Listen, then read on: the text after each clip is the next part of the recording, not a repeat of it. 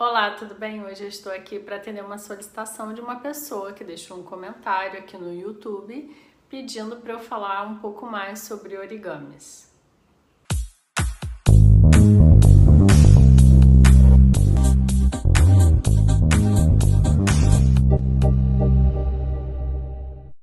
Então, hoje eu vou te contar um pouquinho da história do origami e no final do vídeo eu vou te ensinar a fazer um origami muito interessante. A história do origami ela está muito relacionada com a criação do papel. O papel foi criado na China e depois os japoneses foram desenvolvendo a técnica de dobradura. Essa técnica de dobradura ela teve um aprimoramento. No começo, as famílias passavam é, essa informação esse hábito, esse costume, essa cultura de forma oral. Depois teve a colaboração de uma pessoa muito importante para o processo, que foi Akira Yoshizawa.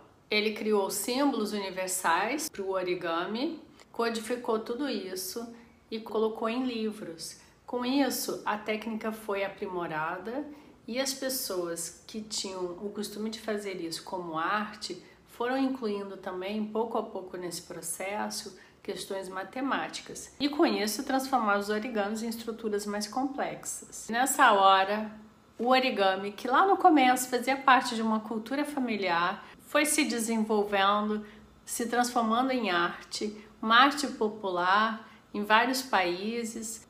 Com Akira, ele passa a ser uma linguagem e começa a chamar a atenção da ciência, porque a ciência percebe que com o origami eles conseguem mudar a forma e o volume. E isso é uma coisa fantástica, porque, por exemplo, a NASA tem condições de levar uma estrutura gigantesca para o espaço em um tamanho menor, que depois, quando chega no local, vai se abrindo e cumpre o seu objetivo. E também pode ser aplicado na saúde estentes que mudam de tamanho e facilitam a passagem do fluxo sanguíneo. Acredite também o projeto de um airbag, esse dos carros. Como você viu, a contribuição do origami para a ciência é incrível e eu quis trazer isso para você para que você perceba que às vezes uma coisa que está ali no nosso dia a dia, ela pode ser útil numa área tão diversa, tão diferente daquela que ela está sendo usada. Bom, mas agora vamos aos tipos de origami.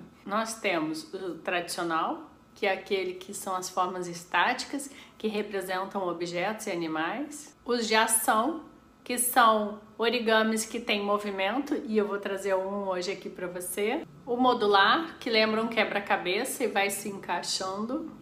E tesselação, que tem um padrão que vai se repetindo. Além desses, ainda tem a dobradura molhada, onde o papel vai sendo molhado e produzindo curvas mais finas e arredondadas. Pois é, você viu que essa arte que começou no Japão já foi propagada para o mundo inteiro.